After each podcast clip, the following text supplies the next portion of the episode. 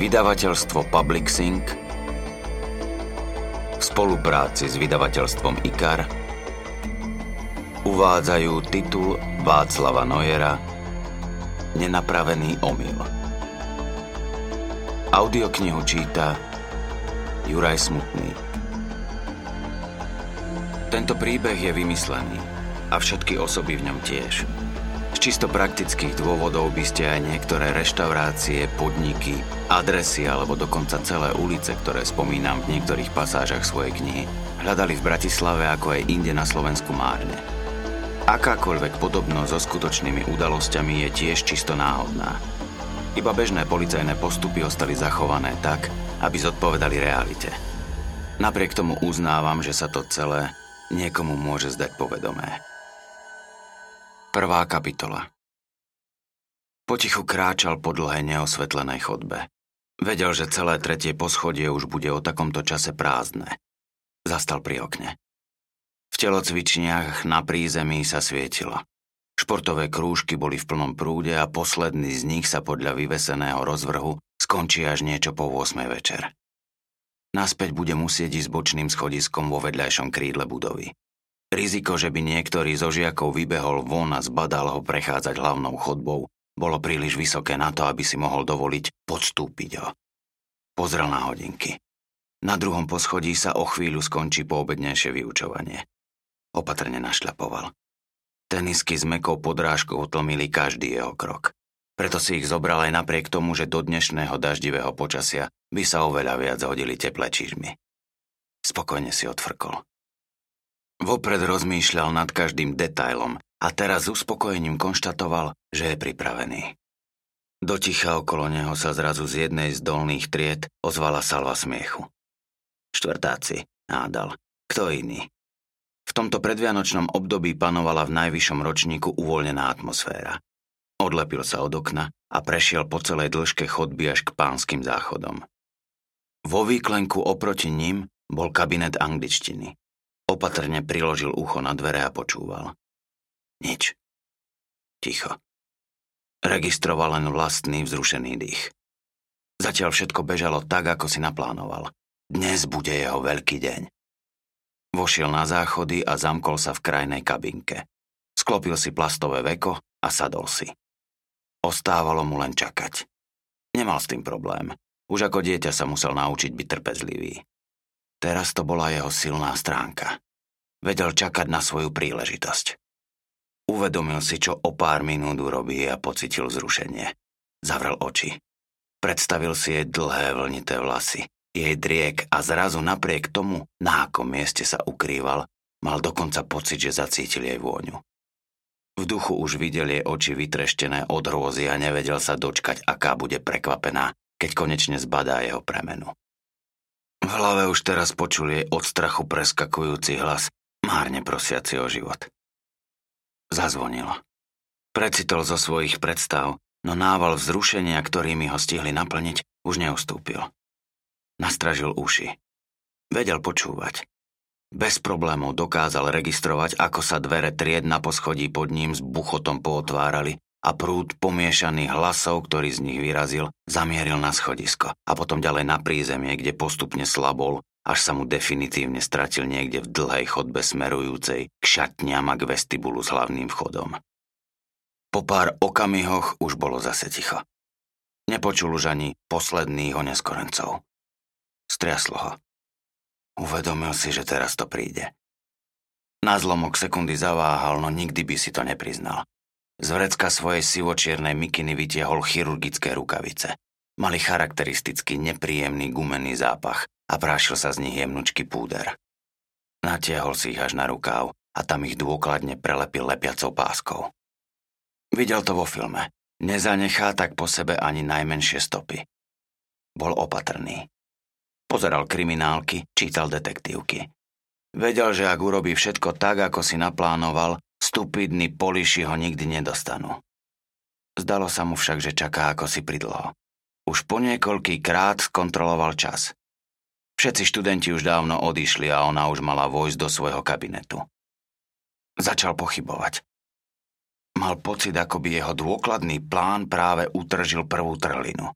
Čas bol dôležitý. Už to chcel vzdať, keď konečne započul jej kroky. Podpetky klopali po dláždenej chodbe, počul, ako stúpajú po schodoch. Celkom zretelne sa začali približovať až k nemu. Od zrušenia sa mu zrýchlil dých. Ide. Nemôže to byť nikto iný ako ona. V spánkoch cítil tlkot vlastného srdca. Uvedomil si, že sa v priebehu niekoľkých sekúnd celkom spotil. Zadržal dých tak, aby ho dostal naspäť pod kontrolu a schúlený na záchodovej mise nevydal zo seba ani ten najjemnejší zvuk. No aj tak mal pocit, že sa každým okamihom prezradí. Neprezradil. Podpetky doklopkali k dverám kabinetu. Už nebolo pochyb. Jeho obeď dorazila na miesto. Nemala ani potuchy, že práve vstúpila do pasce, ktorú jej tu nastražil. Zachytil jej dých, ako sa ponáhľala po schodoch a štrnganie kľúčov. Chvíľku nevedela nájsť ten pravý. Mal pocit, že to trvá väčnosť. Konečne počul, ako odomkla a vstúpila dnu. Nesmel váhať. Nemala dôvod zdržať sa v kabinete dlho. Postavil sa a vyšiel z kabínky. Pozorne načúval, či nezačuje na chodbe ešte niekoho iného. Nič. Vytiahol nôž. Klasickú vyskakovačku. Dýku s dlhou, silnou a prekvapivo ostrou čepeľou. Ešte včera si ju nabrúsil. Po špičkách vyliezol zo svojho úkrytu von. Bol rozhodnutý nedať jej šancu. Je mladá a silná a napriek nožu si nemôže dovoliť s ňou zápasiť. V boji o život by ho mohla poraziť. Hoci nechcel, musel pripustiť, že je nielen nižší, ale zrejme aj fyzicky slabší ako ona. Musí teda vojsť a okamžite bez varovania zautočiť. Prudko a smrteľne. Zostane jej pár prchavých okamihov života a tie mu budú stačiť. Naposledy sa rozhľadol po chodbe. Nikde nikto. S neuveriteľne vzrušujúcim pocitom a zvláštnym úsmevom na perách sa načiahol po kľučke. Druhá kapitola Pršať začalo súčasne s tým, ako nastúpili do služby. O pol šiestej večer zatiahli na parkovisko pri detskom centre na Narcisovej ulici. V rade zaparkovaných vozidiel mali nerušený výhľad na len nedávno zateplený 12-poschodový bytový dom. Jeho čerstvá, grafitmi doposiaľ nepoškvrnená hráškovo-zelená fasáda ešte aj teraz svetle prvých pouličných lámp zretelne kontrastovala so šarpanou, dočarbanou šeďou tých ostatných. Bola streda, 7. decembra. Človek, kvôli ktorému tu boli, mal podľa údajov, čo dostali k dispozícii, bývať v jednoizbovom byte na treťom poschodí. Nepotrebovali dlho rozmýšľať, aby usúdili, že nie je doma. Odkedy sem došli, sa tam totiž ani raz nezasvietilo. Starší inšpektor oddelenia vražd Bratislavského krajského riaditeľstva policajného zboru Slovenskej republiky František Machrák sa pozrel na hodinky. Šesť, zývol. Ak bol na pive, môže tu byť každú chvíľu. Jakub Korejs, jeho takmer o 10 rokov mladší kolega sediaci na mieste spolujazca, sa strahol. Počúvajúc dažďové kvapky dopadajúce v pravidelných intervaloch na strechu auta, začínal v posledných minútach povážlivo prehrávať svoj boj s únavou. A nebyť parťákovej poznámky, isto by o chvíľu zaspal. Hádam, spometával sa z kratučkého mikrospánku a v kútiku duše dúfal, že si starší kolega jeho zaváhanie nevšimol. A možno príde až niekedy nad ránom. Pretrel si oči. Možno dokonca prespí u nejakej pipky a nepríde vôbec. Hlboko vydýchol. Dorite, viem si predstaviť aj lepší spôsob, ako stráviť poobednú operatívku. Korej nahmatal v odkladacom priestore knihu jazd služobného vozidla. Z plastového obalu vytiahol fotografiu muža, ktorú im spolu s dožiadaním žilinských kolegov dal tesne pred nástupom do nočnej vedúci oddelenia komisár Peteraj. Škaredý chlap, zhodnotil už po niekoľký krát. Ešte ani na tej fotke mu nič dobré z oči nepozerá. Jeho kolega za volantom mlčal. Ako dobre ho vlastne poznáš? Spýtal sa mladý. Machrák neodvetil hneď. Rozmýšľal. Dlho som ho nevidel, povedal napokon. Už roky. Mohol sa zmeniť. K lepšiemu asi ťažko. Asi nie. Aspoň tak som počul odpovedal Machrák, zobral Korejsovi fotografiu a skúmavo sa na ňu zadíval. Ján Benčič, 22. 79, mrmlal si sám pre seba. Janko, Janko. Tváriš sa, ako by si ho videl prvýkrát, neodpustil si mladý detektív. Dobre vedel, že touto úlohou ich Peter aj poveril predovšetkým preto, lebo jeho terajší parťák dotyčného chlapa pozná. Kedy si som na ňom robil, pripustil machrák. Autičkár. No, dalo sa s ním. Patril k partii zo starého Linda baru na Kuchajde. Dnes je tam čínska reštaurácia. Pred pár rokmi nám tak trochu aj pomohol. V každom prípade teraz po ňom túžia chlapci zo Žiliny, skonštatoval Korejs. Bol mrzutý. Už od poobedia sa totiž márne pokúšal dovolať svojej priateľke. Aj teraz, po niekoľkých zazvoneniach, nahnevane zastrčil telefón do vrecka. Toriti, zanadával. Machrák si zapálil cigaretu. Čo narobíš? povedal. Ženy. S privretými očami vyfúkol prvý oblak modrastého dymu.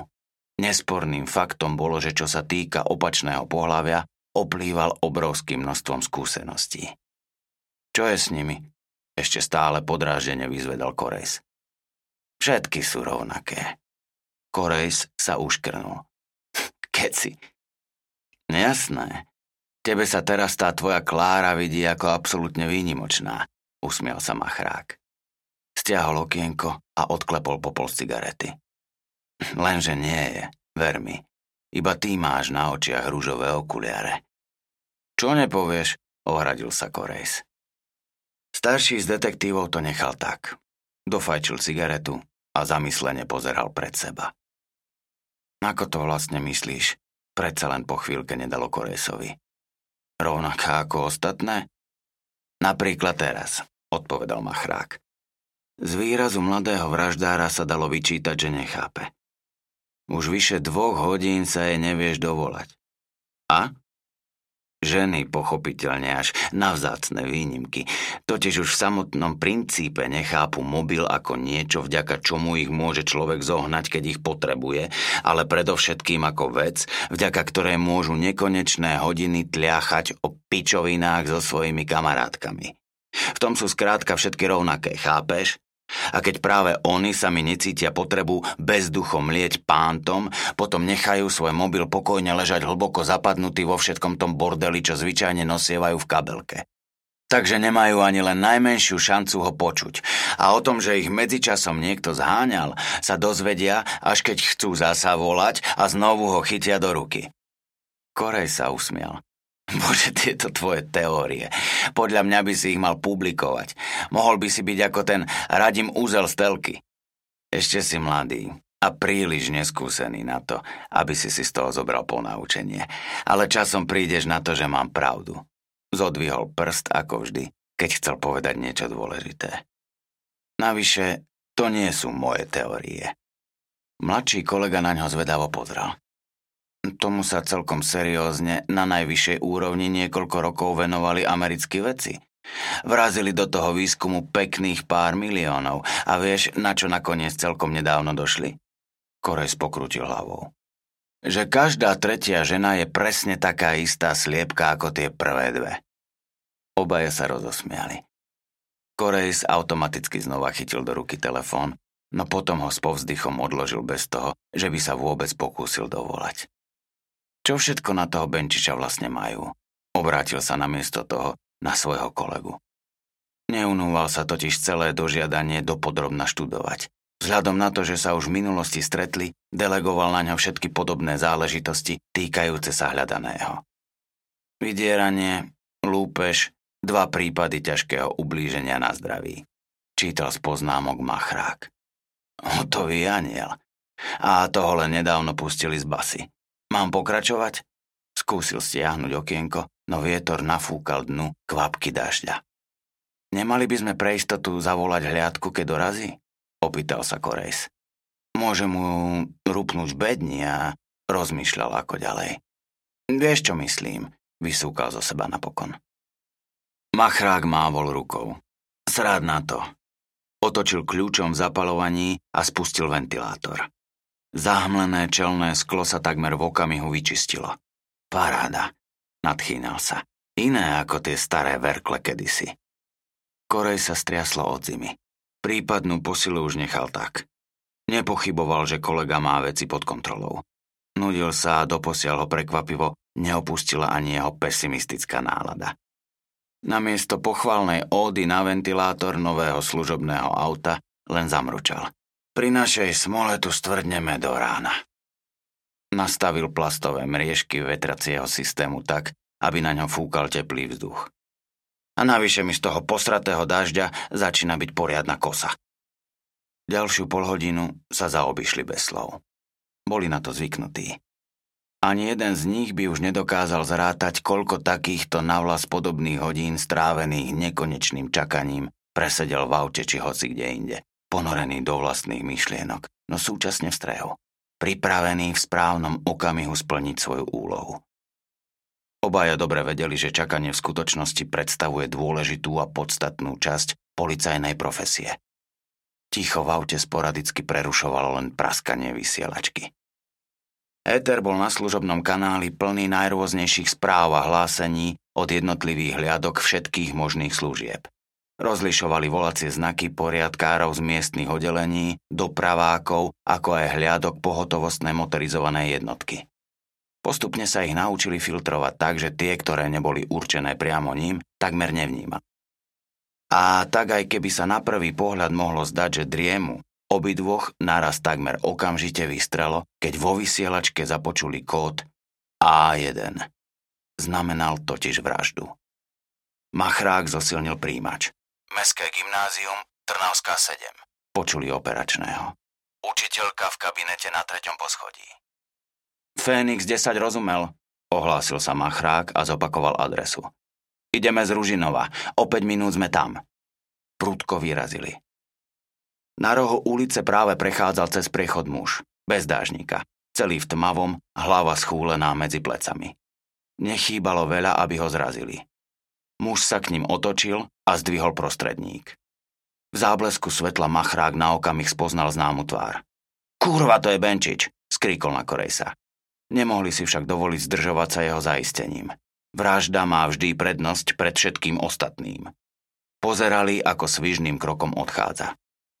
Dneska máš viac šťastia ako rozumu, ale neboj sa, aj zajtra je deň. Uľavil si machrák a znovu dupol na plyn. Na strechu Superba pripevnil magnetický maják a pustil výstražnú sirénu. Nemám pravdu? Korez neodpovedal. Čo nepočuješ? Dobiezal machrák. Až potom sa pozrel na svojho parťáka. Ostal prekvapený. Korej sedel vedľa neho bledý ako stena. Machrák si uvedomil, že od okamihu, keď prvýkrát započul hlásenie, neprehovoril mladý ani slovo. Čo je ti? Si nejaký bledý? Stalo sa niečo? Mladý detektív viditeľne nebol vo svojej koži. No boha, tak čo je s tebou? prekričal machrák rev motora vytočeného na najvyššie otáčky. So mnou nič. Doriti. Len na tej škole Mladý kriminalista akoby nevládal dokončiť vetu. Čo na tej škole?